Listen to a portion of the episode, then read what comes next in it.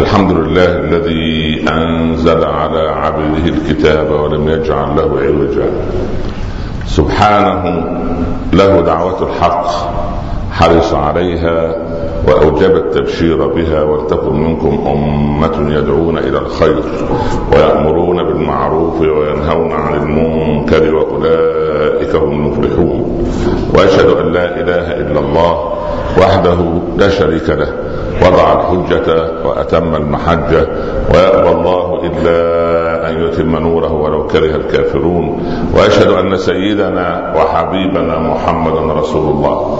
بلغ الرسالة وأدى الأمانة ونصح الأمة وكشف الغمة وجاهد في الله حق جهاده حتى أتاه اليقين. صل اللهم عليه وعلى آله وأصحابه وأزواجه وأتباعه الذين آمنوا ولم يلبسوا إيمانهم بظلم. أولئك لهم الأمن وهم مهتدون. أما بعد أيها الإخوة المسلمون كل واحد منا عنده نية أكيدة ووثيقة في داخله أن يقدم للإسلام شيئا وأن ينصر الإسلام وأن ينصر كتاب الله عز وجل وأن يفرح به قلب نبينا صلى الله عليه وسلم.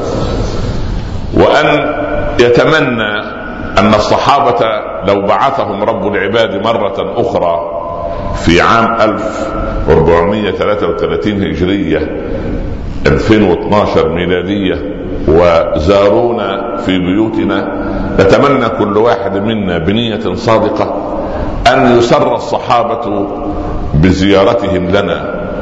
ولا تدخل عليهم الاكتئاب ولا اليأس ولا الإحباط.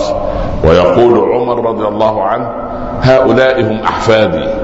ويقول عثمان رضي الله عنه هؤلاء هم أبنائي. ويقول أبو ذر رضي الله عنه هؤلاء هم عشيرتي. لكن هل النوايا أو النية فقط دون عمل تنتج شيئا؟ بالله عليكم أفضل الناس عند الله بعد رسله وبعد رسولنا صلى الله عليه وسلم هم القرون الثلاثة الأولى التي شهد لهم حبيبنا عليه الصلاة والسلام بالخيرية خير القرون قرني ثم الذين يلونهم ثم الذين يلونهم. يعني الصحابة وجيل التابعين وجيل تابع التابعين هم أفضل القرون. طيب إذا كان أفضل القرون هم هؤلاء الثلاثه ثلاثة أجيال متتالية. يعني الصحابة والصحابي هو الذي وضع يده في يد النبي صلى الله عليه وسلم وبايعه على الإسلام ومكث معه ولو لحظة واحدة. ده يسمى في علم التاريخ الإسلامي صحابي. والتابعي من رأى رجلا أو عايش رجلا ولحق رجلا من الصحابة الذين مكثوا مع الحبيب صلى الله عليه وسلم. وتابع التابعين هم الذين لحقوا التابعين. هؤلاء هم الأجيال الثلاثة الأول. أنت وأنت في هذا الزمن لو أردت توزيع الصحابة مصنفا لهم صنفهم أو قل هات العشرة المبشرين بالجنة وضم إليهم بلالا رضي الله عنه الذي ما دخل النبي الجنة إلا وسمع دبيبا عليه أو دبيب خفه في الجنة. وضم إليهم عمار بن ياسر الذي اشتاقت الجنة إليه. وضم إليهم سعد بن معاذ الذي اهتز عرش الرحمن يوم موته. وضم إليهم أبا ذر الذي ما أقلت الغبراء وما أضلت الخضراء أصدق لهجة من أبي ذر. حتى إن جبريل يقول يا رسول الله إن الله يقرئك السلام وأنا أقرئك السلام وأقرئ أبا ذر مني السلام. فتعجب الحبيب صلى الله عليه وسلم. أو تعرفه يا جبريل؟ طب ده أبو ذر صحابي معي. من أين أنت تعرفه؟ قال نحن في طرقات المدينة أعرف بأبي ذر منكم في طرقات الأرض.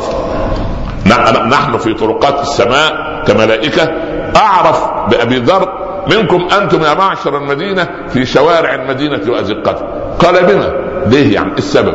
قال لكثرة قوله لا إله إلا الله. لكن لا إله إلا الله التي لا تخرج من فمنا نحن ولكن تخرج بصدق من لسان أبي ذر. المهم إذا جمعت عشرين من الصحابة عشرة مبشرين بالجنة وعشرة أخر لأن ليس العشرة فقط مبشرين بالجنة إنما 313 الذين حضروا بدرا بشرهم النبي بالجنة اعملوا أهل بدر ما شئتم فإن الله قد غفر لكم. ال 1400 ما عدا واحد. 1399 بايعوا النبي تحت الشجرة يوم الحديبية رضي الله عنهم وأعلن القرآن رضا رب العباد عن هؤلاء. فال 1399 ضمنوا الجنة وهم في الدنيا ورغم ذلك عملوا بإخلاص لنصرة هذا الدين. اذا عندنا مئات وآلاف مبشرين بالجنة ليس العشرة فقط. لو أردت انت تصنيفهم الآن المسلمون صنفوا بعضهم بعضا.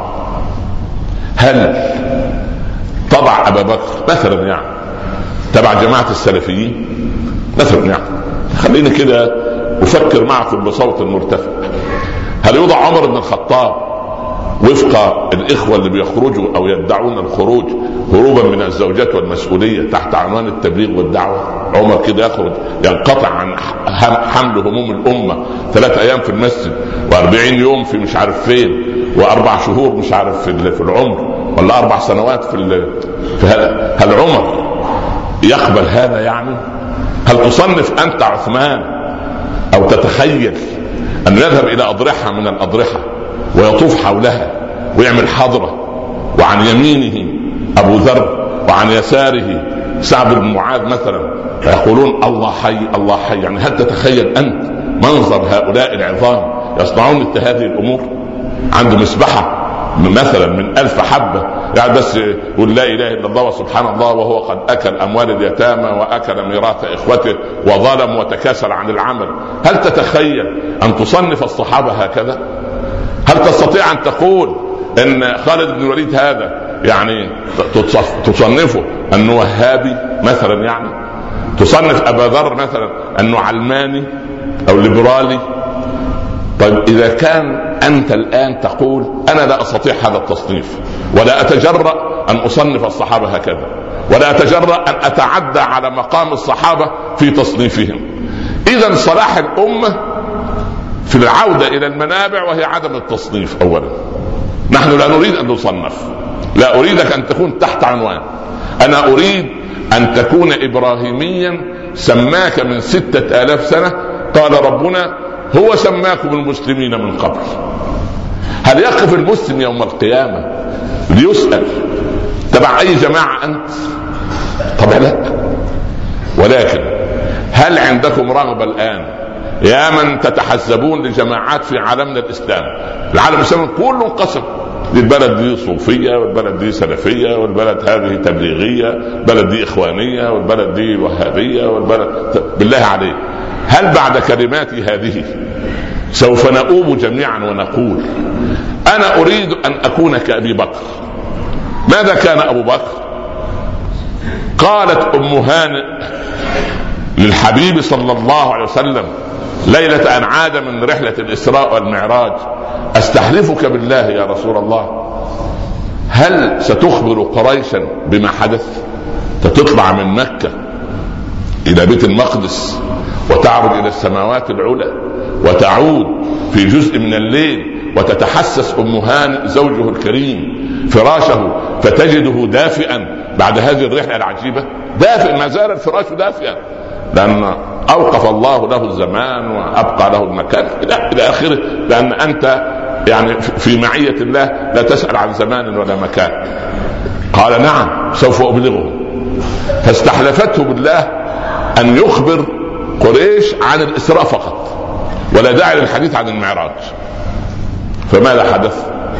خرج النبي صلى الله عليه وسلم بقريش وحدثهم بهذه القصة انه أسري به من المسجد الحرام إلى المسجد الأقصى وفقط بس وتوقف عند هذا. بين مقلب كفيه وبين من استلقى على قفاه من الضحك ويعني يتعجبون كما تحفظون أكثر مني في هذا الأمر.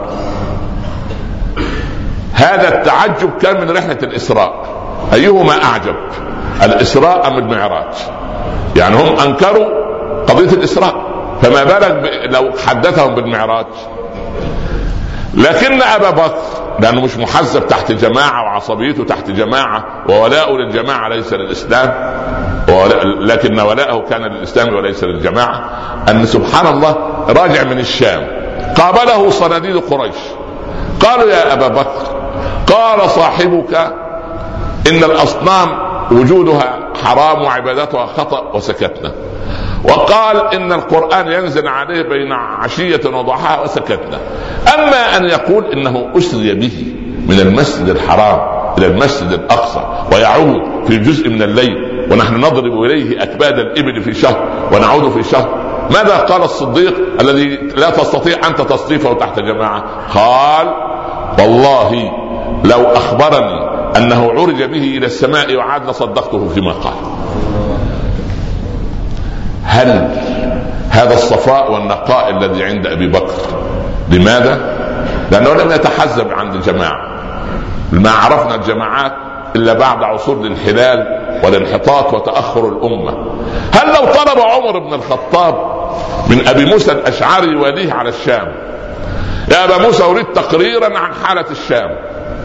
هل سيكتب أبو موسى كذبا وشهاده زور كما تصنع اللجان التي ترسلها الدول العربية أو غيرها أو جامعه الدول أو الأمم المتحدة أو ويقول أبو موسى إن هناك سكان من كواكب أخرى تهبط على أهل الشام تقتل رجالهم وتقتل أبناءهم وتنتهك حرمات الشوارع والبيوت وتسجن البعض ولكنها تطير وتعود إلى كوكبها الآخر قبل شروق الشمس. هل يصدق عمر كلام أبي موسى؟ وهل أبو موسى الأشعري يعني وهو الذي قال فيه الحبيب صلى الله عليه وسلم رحم الله الأشعريين؟ هكذا قال رحم الله ليس أبا موسى فقط وإنما قبيلته. كان إذا حزبتهم الحاجة أو قل قوت عيالهم جاء كل واحد منهم بما يملك ووضعوه في ثوب واحد. ثم قسموه بينهم بالسوية فأنا منهم وهم مني. أبو موسى هذا رضي الله عنه هل يكتب تقريرا لعمر أن هناك جزء فريق من يأجوج ومأجوج يأتون ليلا ونحن نائمون ويقتلون الصغير والكبير؟ لماذا ضجت أوروبا هذه الأيام في الساعات الأخيرة أن صحفيا فرنسيا قتل؟ لأن له حماية. ولكن كما قال الحبيب صلى الله عليه وسلم عندما عاد من غزوة أحد وجد نساء الأنصار يبكون أزواجهم وأبناءهم وآباءهم فبكى النبي صلى الله عليه وسلم وقال أما حمزة فلا بواكي له حمزة لأنه من مكة لأنه ليس له العصبية مش موجودة فكأن نساء الأنصار شعروا أن الرسول يعيب عليهن أن واحدة منهن ما تبكي حمزة رضي الله عنه أما حمزة فلا بواكي له ولكن الرسول بين لهم أن قضية يعني عاطفة نبوية عظيمة إلى عمه الحمزة أنه لا يبكيه أحد وإنما تبكيه السماء يبكيه مهبط جبهته في الأرض ساجدا ومصعد عمله في السماء رضي الله عنه. يعني الصحفي الفرنسي له دول تدافع عنه ونحن نقتل ونذبح ولا يدفع عنا لأننا لم ندفع عن أنفسنا تهمة التشرذم وتهمة التجمعات التي يعيب بعضها على بعض. بالله عليك. ألا تذهب إلى مساجد في بلادنا العربية الآن وتشعر أن أنت غريب في المسجد. بيت الله. لأنه تبع جماعة كذا وتبع جماعة كذا. نحن نريد أن نخلص نياتنا ونصححها ونجددها أن نعود إلى المنبع الصافي الذي كان عليه جيل الصحابة وجيل التابعين وجيل تابع التابعين. مع أن يعفو بعضنا عن بعض. الأحنف بن قيس قالوا له يا أحنف أنت حليم العرب. ممن تعلمت الحلم؟ إحنا الحلم ضاع بيننا. أنت لا تحلم على زوجتك وزوجتك عصبية لا تحلم عليك وأنت وزوجتك لا تحلموا على الأبناء. إن يعني مره الولد ترك صلاة وتر أو يعني حصل علامات بسيطة تقوم الدنيا ولا تقعد. يا أخي اشرح صدرك تعلم الحلم. وتعلم الصبر في زوجتك وفي أولادك وفي من يعملون معك ومع إخوانك. يا أحنف بن قيس ممن تعلمت الحلم قال تعلمت من قيس بن عاصم المنقري رضي الله عنه. ماذا صنع عاصم؟ قال كان جالسا بين قومه وزعيم كبار في قومه. محتبيا محتبيا يعني ضم ركبتيه إلى يديه هكذا كما تصنع أنت. إذا أردت أن تنصت إلى الخطبه جيدا يحتبي أي يضم ركبتيه إلى صدره بيديه هكذا. فجاءه من يقول له إن ولدك قتله ابن أخيك. يعني المقتول ابنه والقاتل ابن عم ابن عم القتيل. يعني القاتل ابن عم المقتول. وهو زعيم قومه. فجيء بالقاتل مكبلا لكي يقتص منه زعيم القبيلة وهو والد القتيل. فقال فكوا الأغلال عن الشاب فكوا الأول. ثم نظر إلى ابن أخيه وقال يا بني ما الذي صنعت؟ قللت عددك وأشمت عدوك وأغضبت ربك وأسأت وأكثرت في ذنبك. اذهب فأنت حر لوجه الله اذهبوا إلى أم القتيل لأنها غريبة فأعطوها دية ولدها. قال الأحنف بن قيس فوالله ما رأيت وجه الأح... وجه عاصم قيس بن عاصم. قد تمعر أو قد تغير أو فك حبوته ثم واصل حديثه كأن لم يحدث شيء. طبعا ده قصة خيالية أنت تسمعها خيال. مش أنت في خيال علمي؟ في خيال تاريخي. في خيال تاريخي. ابن مسعود دخل يشتري أعزكم الله شاة من السوق. وضع يده في جيبه وجد اللص سرق ماله. التابعين كانوا يعني اللص لا يجد الا ابن مسعود هذا الذي مات الرسول عنه وهو راضي ومن قال من أراد أن يسمع القرآن غضا كما أنزل فليسمعه ابن مسعود. تعالوا ندعو على اللص. قال ابن مسعود المال مالي. أنتوا ليه داخلين نفسكم أنا أدعو وأنتم امنوا هكذا يقول ابن مسعود لمن حوله. يقول بعد أن اعتدل إلى القبلة اللهم إن كنت تعلم أن الذي سرق مالي محتاجا إليه فبارك له يا رب فيه. وإن كان غير محتاج إليه فاجعله آخر ذنب يرتكبه يا رب العالمين. إيه الحنان اللي في قلوب الصحابة نحو الناس؟ الشاب اللي جاي في وجه عمر كان سكين خمر في يده زجاجة خمر. فيقول عمر ما هذا يا غلام؟ إيه ده يا ابني؟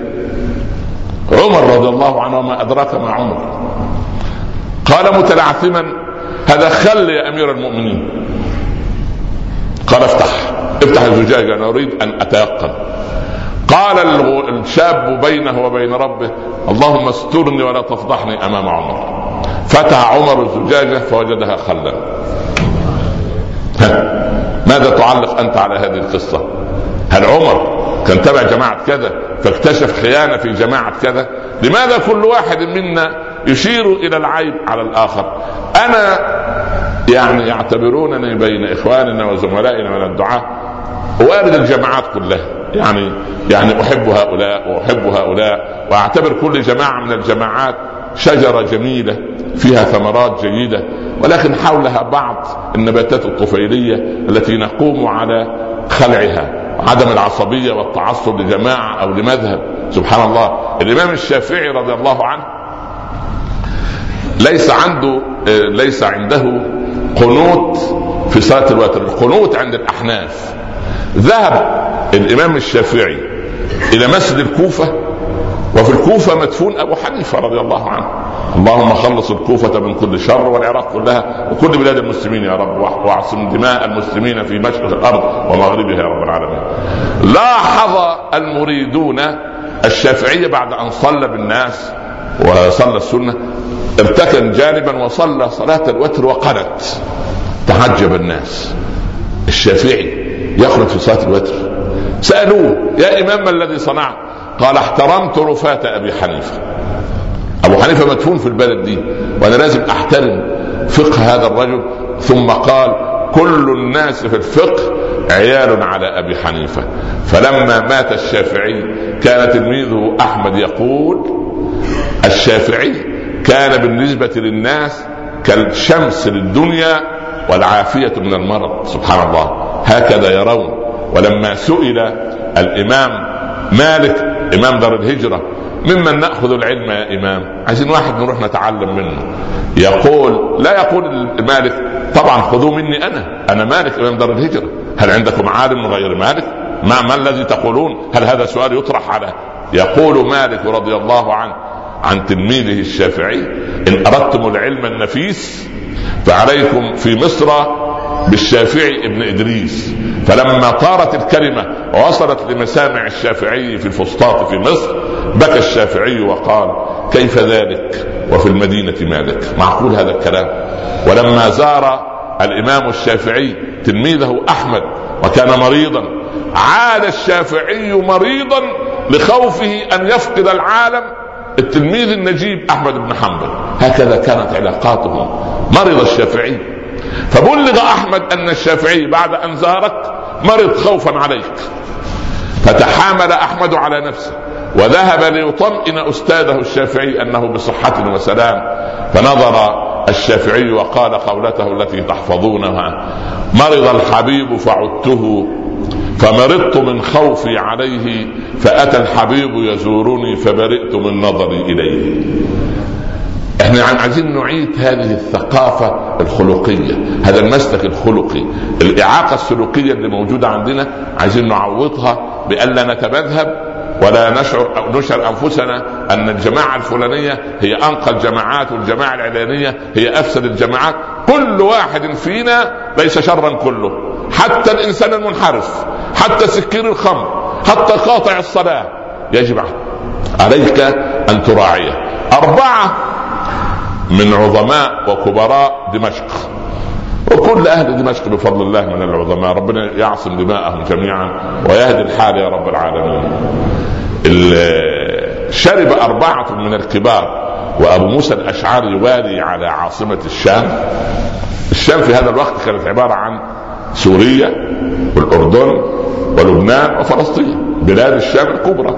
المهم أبو موسى والي عليه جاء القوم وقالوا إننا رأينا أربع شاهد عليهم يعني أربعة من عليه القوم شربوا خمرا فأبو موسى قبل أن يأخذ القرار بتطبيق حد لا بد أن يطمئن إلى رأي العبقري الكبير عمر بن الخطاب أرسل رسالة لأمير المؤمنين بالمدينة أمير المؤمنين إن أربعة من كبار الشام شربوا الخمر فماذا اصنع؟ عمر عنده حلال أو حرام. فيش عنده. اللون الرمادي لم يعرفه إلا أحفاد عمر سنة 2012 ميلادية. لكن اللون الحلال الأبيض والحرام الأزرق والبني الغامق والأسود لا يعرفه عمر. قال يا أبا موسى اسألهم سؤالا واحدا. هو سؤال يبنى عليه الحكم. اساله الخمر حلال أم حرام؟ سؤال واحد. ما سؤالين.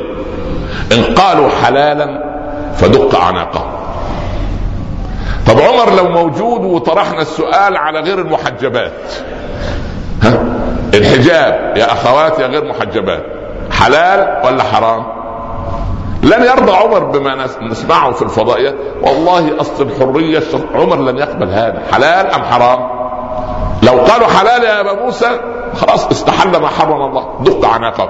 وإن قالوا حرام أقم عليهم الحد.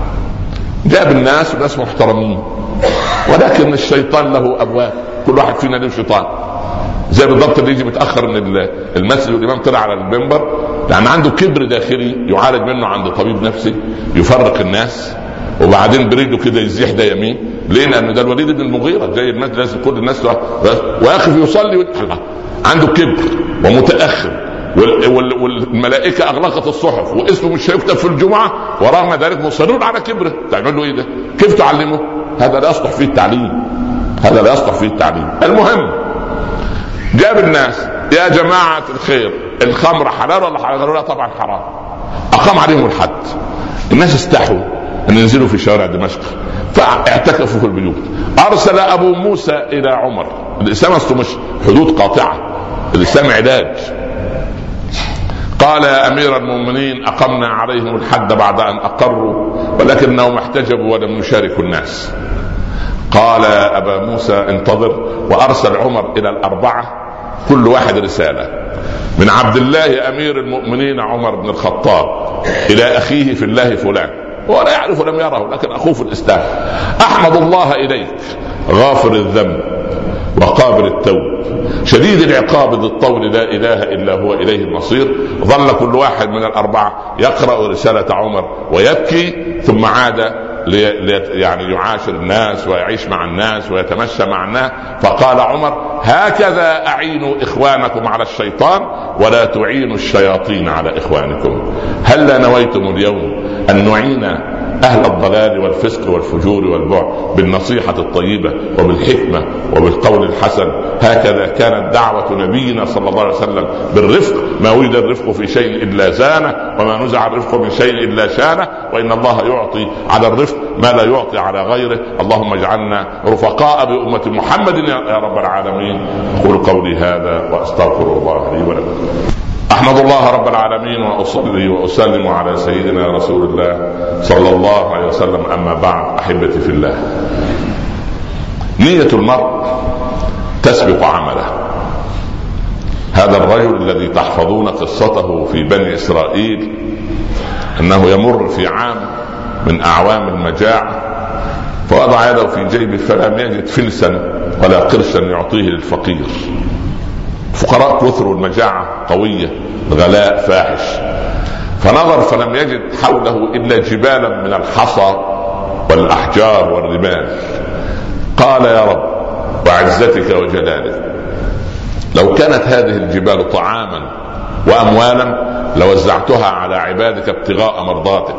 قال الله لموسى يا كريمي بلغ عبدنا أننا قد قبلنا منه صدقته. هل قدم هذا الرجل شيئا أم قدم نية صادقة؟ نية صادقة. فأنت انوي اليوم أن تبدأ صفحة جديدة مع أهلك. كل جمعة جدد عملك. كلفناكم الأسبوع الماضي بواجب. نكلفكم هذا الأسبوع. ارجع اليوم اقلب الصفحة الماضية. إن العربي لا يعرف لغة العتاب الرقيق. يعرف لغة العتاب العنيف. العتاب العنيف. نحن لا نريد عتابا عنيفا. إذا أردت أن تعاتب فعاتب عتابا رقيقا. انظر كيف عاتب الله حبيبه صلى الله عليه وسلم. لما أذن المخلفين من الأعراب الذين يعني يعني قالوا إن إن ده زمن الثمر وزمن الرطب والمدينة فيها يعني ظل وفيها رطب وفيها هواء وإحنا نروح ناحية تبوك 827 كيلو في في الصحراء فيعني فأذن له. قال الله معاتبا حبيبه. صلى الله عليه وسلم. أنا عشان أعاتبك كما قلت من قبل أذكر لك ما صنعته معي ثم أقول لك يا أخي والله عفى الله عما سلف. هكذا البشر إذا كان بشر راقي حتى إنسانا راقيا لكن الله يقول لحبيبه عفى الله عنك لما أذنت له. أيهما ذكر النبي صلى الله عليه وسلم ذكر الله لحبيبه صلى الله عليه وسلم. ذكر له الذنب أم ذكر له العفو؟ اولا ذكر العفو اولا. عفى الله عنك لما أذنت له. هكذا النية الصادقة. عد إلى بيتك اليوم وابدأ بالعفو. ولا تبدأ بالعتاب. عامل زملائك في الغد في المصلحة والمؤسسة وفي الشارع وبين الناس بعضهم مع بعض بقضية العفو. والله لو عفى بعضنا عن بعض. واندمجنا كلنا نعمل للإسلام وننشئ يعني حركة ودورة حياة سليمة وفق المنهج. والله تتحول بلادنا إلى أحسن حال. أوروبا اليوم تئن تحت وطأة الاقتصاد المدمر والدول المتقدمة التي اغترت بقوتها بدأت تتضعضع. لو أن سبحان الله رسالة وصلت من عمر رضي الله عنه إلى سعد بن أبي وقاص واليه على المدائن في بلاد فارس. فيقول له يا سعد ارحل من من من من من, من يعني من المكان الذي أنت فيه الآن سبحان الله في المدائن واذهب إلى حدود أفغانستان وتيقن من هذا الذي حدث من هؤلاء الجنود المجرمين الذين بالوا على جثث الشهداء الأفغان المسلمين فوق الجثث. سبحان الله. بالله عليك. عندما يكتب سعد رضي الله عنه تقريرا لعمر. هل عمر سوف يتلقى التقرير ويبتسم كما نبتسم؟ ويسكت على مضض كما سكتنا؟ أصبحنا لما هن على ربنا هن أمام الآخرين. ولما ضيعنا حقائق ديننا الكبرى استقل بنا الناس جميعا. وكانت درة عمر أهيب من سيف الحجاج. وكان نقفور ملك الروم يقول له في رسالته إلى هارون سوف أرسل لك جيشا إلى بغداد. أوله عندك وآخره عندي. ولن تستطيع أن تقوم لك قائمة أنت والمسلمين بعد اليوم. قال هارون لرسول مغفور اقلب الرقعة. يعني حتى لم يستعني هارون الرشيد أن يكتب له في ورقة جديدة قال أموال الدولة أغلى منه. قلب الرقعه قال اكتب إليه. من هارون الرشيد من عبد الله هارون الرشيد أمير المؤمنين إلى نقفور ملك الروم كلب الروم. الجواب ما تراه لا ما تسمعه ما الذي نقوله نحن؟ لو زارنا ودخل في بيتنا اليوم سعد بن أبي وقاص الرجل الغيور أو أبو ذر الغفار الذي كان لا يسكت ابدا عن ضيف وتفتح له أي قناة من القنوات ويرى نشرة الأخبار فقط ويرى البنت المتبرجة مذيعة النشرة ويتضع في وجهها جميع ألوان الطيف وتفسد البيوت حتى الآن اخترعوا لنا نشرة الأخبار الجوية تجيب واحدة مانيكان عشان تعرف. وهو يعني الرياح الخفيفة الشمالية المعتدلة لا تأتي إلا عن طريق امرأة. ويجلس المذيع بجوار المذيعة. يبتسم لها وهي تقول خبرا. وهو يبتسم تبتسم له وتقول لا إله إلا الله. والله عمر رضي الله عنه يقول تبع من هؤلاء؟ تبع من؟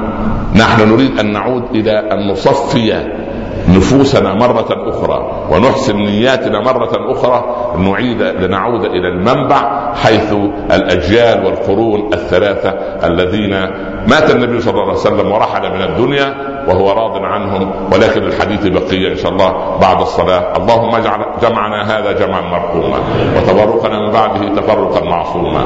لا تجعل بيننا شقيا ولا محروما. اللهم من أراد بالمسلمين سوءا فردد اللهم سوءه إليه. واجعل تدميره في تدبيره يا رب العالمين. اللهم احقن دماء المسلمين في مشرق الأرض ومغربها. اللهم طبع العلاقات بين الحكام والمحكومين. واطرد عن بلاد المسلمين كل مكروه وسوء يا أكرم الأكرمين. أمن إخواننا في فلسطين وفي سوريا وفي العراق وفي السودان وفي اليمن وفي مصر وفي ليبيا وفي كل أرض تعبد فيها يا أرحم الراحمين. لا تؤاخذنا بما فعل السفهاء منا. ارزق بناتنا بأزواج صالحين وأبناءنا بزوجات صالحات واختم لنا منك بخاتمة السعادة أجمعين. وصلى الله على سيدنا محمد وآله وصحبه وسلم. بسم الله الرحمن الرحيم. والعصر. إن الإنسان لفي خسر إلا الذين آمنوا وعملوا الصالحات وتواصوا بالحق وتواصوا بالصبر. صدق الله. ومن أصدق قيلا وأقم الصلاة. قوموا إلى صلاتكم يرحمكم الله. أحمد الله رب العالمين وأصلي وأسلم على سيدنا رسول الله صلى الله عليه وسلم. أما بعد معذرة أني أطلت في الخطبة نسيت نفسي فلخصنا في الصلاة كما دائما نخفف. اللهم إنا نسألك القبول يا رب العالمين.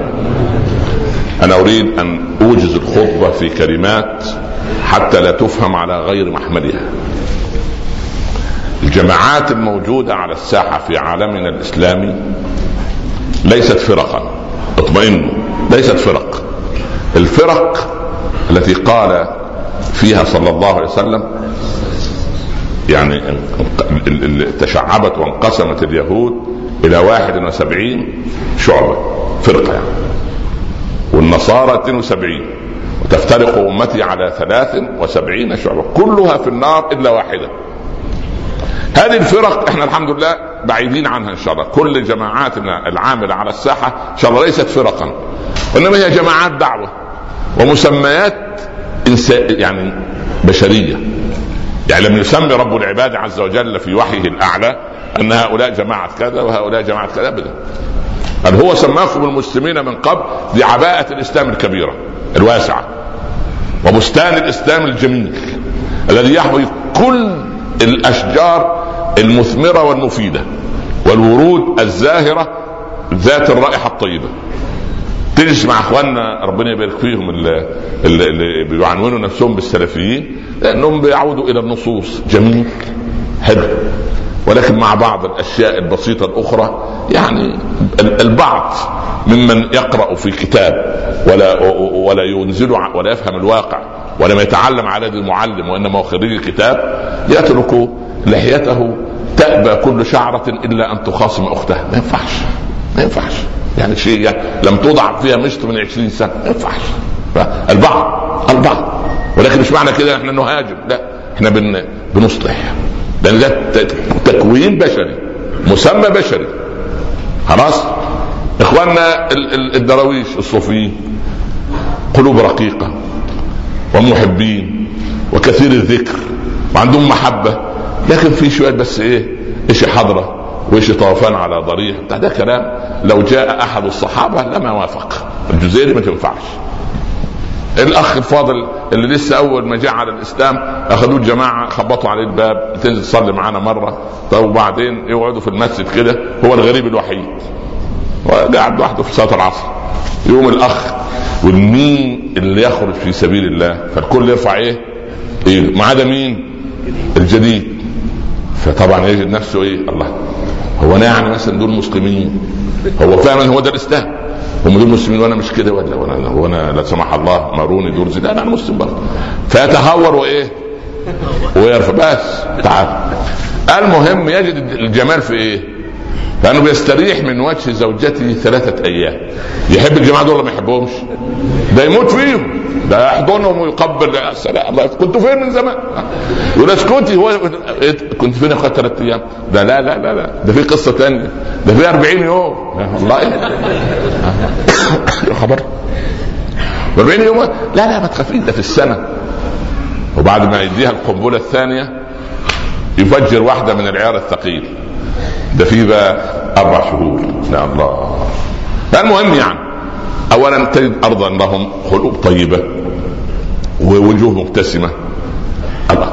هو واحد بعيد عن المسؤولية أربع ثلاث أيام أربع شهور. يبقى وجهه مبتسم ولا؟ أنت إيه اللي خلى وجهك جاي اليوم كده؟ أنا بصيت عليكم بصه كده من قبل الخطبة من غير ما تاخدوا بالكم. اياك الاقي واحد منفرج الأسارير. حد يشرح صدري بشيء؟ مثلا جاي الحمد لله جاله خبر حلو الصبح. انه حماته مثلا توكلت على الله ولا؟ لا ده هو خبر حماته جاي تزوره آه، جاي عين بنفس المنظر. طب ده الشيخ عمر يفك بعد أربع ساعات. وعايز بقى طبيب نفسي وعايز منتجع ياخذ في فترة نقاهة من زيارة حماته. يعني طب ده بالله أعمل فيه إيه في المسجد؟ سبحان الله. تجد إخوة داخلين متأخرين. فوالله هذا منظر يثير أعصابه. مش بيده مش بيزع مش بيوسعك بإيده. لا. انت أقل من ان كده هو انت اللاعب رقم تسعة؟ سبحان الله. بتشوط راي الكره فالكبر قال النبي صلى الله عليه وسلم لعثمان دخل متأخر شوية عثمان. قاعد يفرق بين الناس. هل يا عثمان آنيت؟ تأخرت يعني. وآذيت؟ يعني أنت جاي متأخر وكمان تؤذي الناس بأنك تزحزحهم؟ سبحان الله. فكده بهذا المنطق. فأنت عندما ترى إخوة متحزبين تحت عنوان معين لا تغضب منهم ولكن المتحزبين تحت عنوان معين ده ما يدعيش أن هو الإسلام فقط. لا. قلت لكم من قبل بفضل الله عندنا في الإسلام ما فيش متحدث رسمي باسم الإسلام إلا واحد فقط هو المعصوم صلى الله عليه وسلم. بس. بس. أما كلنا بعد كده شوية علماء مجتهدين وعوام يعني أقل اجتهادا لكن المتحدث الرسمي باسم الملة هو سيدنا محمد صلى الله عليه وسلم. بس فقط. فقط هو يتحدث باسم الملة. يقول هذا حلال هذا حرام. بس لازم نرد الأمر إلى إيه؟ إلى الله. فلا وربك لا يؤمنون. ها حتى يحكموك فيما شجر بينهم ثم لا يجدوا في أنفسهم حرجا مما قضيت. وبعدين قال ويسلموا تسليما. وما كان لمؤمن ها دي في النساء الأولى الثانية في الأحزاب. وما كان لمؤمن ولا مؤمنة إذا قضى الله ورسوله أمرا ها أن يكون لهم الإيه؟ الخيرة من أمرهم ومن يعص الله ورسوله فقد ضل ضلالا مبينا. يبقى اذا الايات واضحة في العودة للمنبع. والله يا إخوة لو رجعنا ونوينا نية صادقة اليوم أن يعود كل منا إلى المنبع اللي تبع جماعة خليه. أنا لا لا أسفه رأيي بالعكس. بارك الله فيه. ربما عن طريق الجماعة يبقى نشيط في الدعوة وخير. طالما أنك ممسك بالثوابت ولا تتزحزح عنها خير وبركة. واللي لسه ما دخلش تبع جماعة أنا أنصحه نصيحة أب. خليك كده مسلم حر زي النحلة اللي تقف على كل شجرة تاخذ رحيق شكل. ده ياسمين وده فل وده سبحان الله الشجرة اللي بتطلع تفاح الزهرة بتاعتها وده شجر مش عارف الايه وده شجر إيه كل الايه خد من كل يعني اضرب في كل غنيمة بسهم اضرب في كل غنيمة بسهم. كان لنا شيخ رحمة الله عليه كان الشباب متحمس في السبعينات والثمانينات وده مولانا. إحنا عايزين جماعة يكون فيها قوة السلفيين في العودة للنص وإنكار التبليغيين بتوع التبليغ والدعوة للذات والتنظيم القوي والتربية والسلوك للإخوان ورقة الصوفية وقوة الجماعة الإسلامية والخلاص يبقى أنتوا عايزين الصحابة صح ولا لا؟ ما انت اخذت من كل جماعة إيه؟ شيء طيب كده. الصحابة كان عمر هكذا وكان أبو بكر هكذا وكان عمار هكذا وكان أبو ذر هكذا. فأنا أريد أن أقول وما ذلك على الله بعزيز. ابنك لغاية الآن لم يدخل تحت الجامعة خلاص حلو. خليه زي ما هو كده. ليه؟ لأن إحنا نشأنا وتتلمذنا على يد كل التيارات سبحان الله. وبفضل الله حافظنا على هذه الوسطية من كتاب وسنة. ونذهب إلى الكل أحبة. لا ننافق ولكن ننصح في الله. وفي نصائح تقال أمام العوام وفي نصائح تقال بيننا وبينهم في غرف وغرف ويقبلون ليه؟ لأننا لا ننتقد لماذا ولدك لا يقبل نصيحتك؟ لأنه بيستشعر فيك أول ما تبتدي في النصيحة أنك بإيه؟ بتنتقده بدليل أن أنت عشان غايب عن البيت طول اليوم بتيجي الساعة 10 بالليل زوجتك عشان راجع مبتسم شوية زي ما الشيخ عمر قال يا أخي ابتسم في وجه زوجتك. للأسف خدت وصية الشيخ عمر ورجعت مبتسم. ويسيبك مبتسم ليه؟ تعال. الولد علاماته ما يعلم بها ربنا في ال في, ال في البتاع الولد. نمرة واحد. نمرة اثنين ضارب هو وأخوه. نمرة ثلاثة كسر البتاع ونمرة أربعة الولد خد السيارة من وراه وعمل بها حادثة. طب انتظر لما الراجل يلتقط أنفاسه يريح الجثة. خلي بالك انت. يعني هو متهالك طول اليوم. فسبحان الله يعني بالله إذ أردت فالولد أول ما يشوف أمه بتصغر حجمه أمام أبيه مرة في الثانية لا يقترب من أمه. بل يشعر أن أبوه هو الإيه؟ هو الأكثر حنانا. الأب ولا. فيقبل نصيحة الأب لأنه لن يستشعر أن أباه ينتقده. طالما المنصوح اعتبر ان الله ينصحه بيوجه له نقد إحنا كعرب لا نقبل. للأسف العربي لا يقبل النصيحة إلا إذا كانت من ودود ومن وبرفق وبلين ولذلك إحنا بطبيعتنا ورثنا من أبينا آدم أننا أعداء للأوامر كما قلنا من قبل. إحنا عدو للأمر. ربنا أمر بالصبر ولا بالجزع؟ أكيد؟ طيب. طب لما تنزل مصيبة علينا بنصبر ولا نجزع؟ بنجزع. ليه؟ لأن إذا نزلت عليكم المصيبة فاجزعوا. ها؟ قال لا أنا هصبر إن شاء الله. لكن لما تصبروا جزعنا. لا إله عدو للارض أبونا آدم عليه السلام. قال شوفي آدم مئات الأشجار أهي. آلاف الله أعلم بما كان في هذه الحديقة الكبيرة التي سميت جنة في فيها إيه عدد من الأشجار؟ قال له كلا منها حيثما شئتما حيثما شئتما رغدا. زي ما انت رغدا يعني إيه؟ خذ راحتك. بس ما عدا الايه؟ الشجره دي. خلاص؟ أبو الادم عمل إيه؟ ساب كل الأجر وراح على إيه؟ راح على الشجره وإبليس لم يتركه كما لا يتركك أنت. قال وقاسمهما إني لكما لمن الناصحين.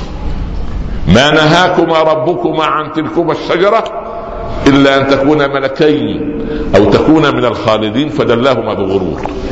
لم أول ما أقسم إبليس أن كلامه صح. أول ما وجد أبونا آدم أن إبليس يقسم صدق. شيث أحد أبنائه يقول لأبيه آدم يا أبتي تسمع وتطيع الشيطان وتعصي الرحمن معقول. ربنا يقول لك ما تاكلش من الشجرة وانت تاكل منها. قال يا ولدي والله ما ظننت أن أحدا يقسم بالله كاذبا. كان أبونا آدم لسه على الإيه؟ ما عملش عشرة ألاف الأولى لسه على الإيه؟ لسه على يعني لسه على الصفر من خل... ما... ما... فلم يتصور أن في مخلوق يقسم بالله. ده المثل العربي عندنا يقول إيه؟ قالوا للحرامي احلف قال جالك الفرج. صح ولا لا؟ هي قسم يعني يقسم سبحان الله كان واحد بيسألني الصباح اليوم قال لي زوجتي بعد ما تزوجنا وربنا هداها كده في سنة بعد مرور سنتين قالت لي حط إيدك على المصحف واقسم على اللي أقول لك عليه. بس أعرف الأول. يعني أنت ما كانش ليك ماضي مع أي واحدة قبل ما تتزوج اولا هي امرأة مجنونة دي نمرة واحد ده أنا أو انصرها وغبية. وهو لو كان شيء من الذكاء يعني ما ألجأ. المهم هل أنت تلجئيه طب فرضنا جدلا أن الرجل هذا كان له تاريخ غير مشرف وتاب وربنا لما يتوب على العبد بينسي الحفظة لكن نساءكم لا ينسون لأن عندها زهيبر في كل شيء إلا في مصائبك. الكيس المخروم شغال فاكره أنت؟ ف إن كان الرجل له سوابق واضطر عشان يبرئ نفسه أقسم. ده اسمه إيه في, في, في أنواع اليمين؟ ها؟ اليمين الإيه؟ الغموس. يغمس صاحبه في النار. ليس له إيه؟ كفارة. عارف مين اللي يغمس في النار أيضا؟ من يضطرك إلى اليمين الغموس. أنت بتضطرني أن أكذب عليك. في أقارب لك عندهم من الفضول أنهم يتدخلوا في حياتك. بكام السيارة دي؟ آه من فضل الله. يعني دفعت الأموال كلها نقدا ولا بالتقسيط؟ تقول له ربنا ييسر. أنت عايز إيه؟ تغير الموضوع. ما قلتليش هو فريق ريال مدريد عمل إيه في في المباراة الأخيرة؟ يقول له ما تغيرش الموضوع السيارة اللي أنت جبتها برضه أنت جبتها ابدا. هو مصمم. فتبتدي أنت إيه؟ تكذب.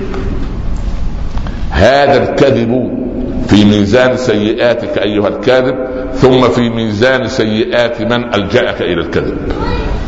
خلي بالكم المؤمن خفيف الظل ليس ثقيل الظل لا يتدخل في حياة الناس حتى يبغض الحياة إلى الناس. في ناس لما يزوروك بتقول يا رحمن يا رحيم. وبعد ما يمشوا تبتدي تقرأ على المياه وترش على أعتاب الغرف. ليه؟ لأنه بعد ما بيمشي بينقلب حال بيتك تماما. العيال بيشبطوا ببعض والزوجة صوتها يرتفع عمرها ما رفعت صوتك عليك. وإنت سبحان الله العظيم لا تجد أمر غريب أن متوتر عصبيا. الله. لماذا هذا كله؟ لأنه هو للأسف الشديد هذا ال ال ال ال الفضولي. سبحان الله. لم يتركك في حالك. بالعكس. ده هو شايف أنه إيه؟ أنه للأسف انه يعني هو ناصح. هو عايز يعرف منك معلومات. وما الذي يفيدك أنت أن أخوك اشترى هذه السيارة؟ هتعطيه يعني بقية ثمنها؟ أنت مالك أنت؟ وبعدين يسألك ها كنت فين أول أمس؟ لا حول ولا قوة إلا بالله. طب أقول لك شيء بسيط بيحصل في البيوت المسلمين اللي ربنا سبحانه وتعالى قال ولا تقف ما ليس لك به علم. في الإسلام الخطبة تعلن ولا تسر ها لما بنتك تخطب من الإسلام أن تدار الخطبة ولا تعلنها؟ ها؟ الخطبة. تسر ما تعلنش الخطبه ليه؟ لأن عشان ما تحسبش شوف حنان الإسلام يعني اسروا الخطبة وأعلنوا الإيه؟ النكاح ليه؟ لأن أنت لما تسر الخطبة سبحان الله العظيم احتمال الخاطب يترك بنتك فلا تحسب عليها إيه؟ في في في في, في النقائص التي يعدها العريس الجديد صح ولا لا؟ حنان الإسلام كده بس الإسلام بيفترض إيه؟ أن جيرانك وأقاربك ما عندهمش فضول. زمان في القاهرة كنت ساكن في الطابق ال 13 شوف وتحتنا طابقين يبقى أنا في ال 15 يعني بيني وبين الأرض 50 متر. واحد من الفضوليين ثاني يوم يقابلني يا فضيلة الشيخ أنت أنا كان ليا مكتب في, في البيت يعني يطل على شيء. الساعة 2 وربع كان النور بتاع مكتبك منور. هو انت كنت قاعد لوحدك ولا كان معك حد؟ ده بيراقبك من تحت. يعني يعني حتى المراقبة بتبقى من فوق؟ لا بيراقبك من تحت. استطلاع عن بعد استشعار عن بعد. طب ده بالله عليك ينغص عليك حياتك ولا لا ينغص؟ فهو انت عايز تسر زي ما الشيخ عمر يقول خطبه البنت. الجيران الصبح يقولوا يا أم فلان كان في سيارة كده غريبة واقفه قدام بيتكم بالامس لا حول ولا قوة إلا لا يمكن مش تبعنا لا لا لا لا لا. ده أنا شايف الراجل كان نازل من عندكم ومعاه واحد وسيم كده ولابس شكله كده بالصلاة على النبي عريس لا إله إلا الله. ده ما كانش استوقفته تحت وسالته خلي بالك. آه يعني هي اصطادت الزول أنت فين؟ يا كنت فين؟ المهم. وبعدين إيه؟ الأم أو الزوجه ناصحه زيك كده شوية إيه ما اديتهاش معلومة. تروح تستنى لما الولد الصغير رايح المدرسة الولد عندك أولى حضانة ده وكانت رويتر وسي إن إن واسوشيتد بريس وما شاء الله. وده حبيبي. مين كان عندك؟ لا أنا أمي قالت ما تقولش أي أخبار. هو أنت عايز تسالين عن خطيب أختي اللي اسمه حسن اللي هو جه امبارح وجاب لنا شوكولاتة معاه وورد. سبحان الله. فهل هذه حياة مسلمين؟ إحنا بنتكلم عن المبادئ. ده مالهاش دعوه بقى لا بحكام ولا بطغاه ولا ما هو ربنا سلط علينا الطغاة ليه؟ لأن عليا رضي الله عنه لما سأله سائل يا علي لماذا لم تكن هناك فتن أيام أبي بكر وعمر وكثرت الفتن أيام عثمان وأيامك ده واحد قليل أدب ما ترباش صح ولا لا؟ لم يتربى كان مين؟ علي بن أبي طالب قال له علي علي مش أي حد. لم تكثر الفتن أمام أيام أبي بكر وعمر لأن كانت رعيتهما من أمثال عثمان وأمثالي. الفتن كثرت في أيام عثمان وأيام عشان الرعية من أمثالك أنت. هي كده سبحان الله. كان عبد الملك بن مروان ينصح الرعية يقول لا تطالبوننا بسيرة أبي بكر وعمر. وأنتم لا تسيرون فينا بسيرة رعية أبي بكر ولا رعية عمر. ما هو لا دي مع دي. يعني ال- ال- الإناء وله غطاء. الغطاء هذا هو الحاكم. والإناء من نفس لازم يكون متوازن عليه. فإفرازات الحكام من أعمالنا. فإحنا لو احسنا ربنا سبحانه وتعالى يحسن أمورنا. فأنا أريد أن أقول إن اليوم واجبك الأسبوع إن شاء الله تجديد النية. في إيه؟ إن كنت مقاطعك أو أنت مقاطع قريب لك لسبب أو لآخر الله يرضى عليك افتح صفحة جديدة وقول أنا نويت أن أكون أنا الأفضل ليه؟ إذا المسلمان إذا الاثنين مسلمين تخاصما عارف يحصل إيه؟ يمر أول يوم ثاني يوم ثالث يوم من اليوم الرابع خلي بالك يتوقف ملك الحسنات هنا وملك الحسنات هنا في كتابة حسنة لهذا أو حسنة لذاك. جبنا منين الكلام ده؟ قال لا يحل لمؤمن أن يهجر أخاه فوق ثلاث. يعرض هذا ويعرض هذا وخيرهما الذي يبدأ بالإيه؟ بس أنا عايز سلام مش سلام تمشيط حال. لا. ازيك يا فلان. والله لولا الشيخ عمر حضرت له امبارح الله يسامحه. وعمل لي شغلانة في دماغي وقال لي الحسنات مالك شر. إزيك عامل إيه كويس خلاص. كويس؟ لا إله إلا الله. كويس؟ ليه مع السلامة. ما ينفع. ده مش سلام. ده ليس سلاما. ده حرب. دي حرب. لا أريد بياض أسنان وسواد قلب. أنا عايز بياض قلب مع بياض الأسنان. شوف لما تلاقي انسان ما تحت لا تصغره. لا تنظر إليه أنه أقل منك. بالعكس.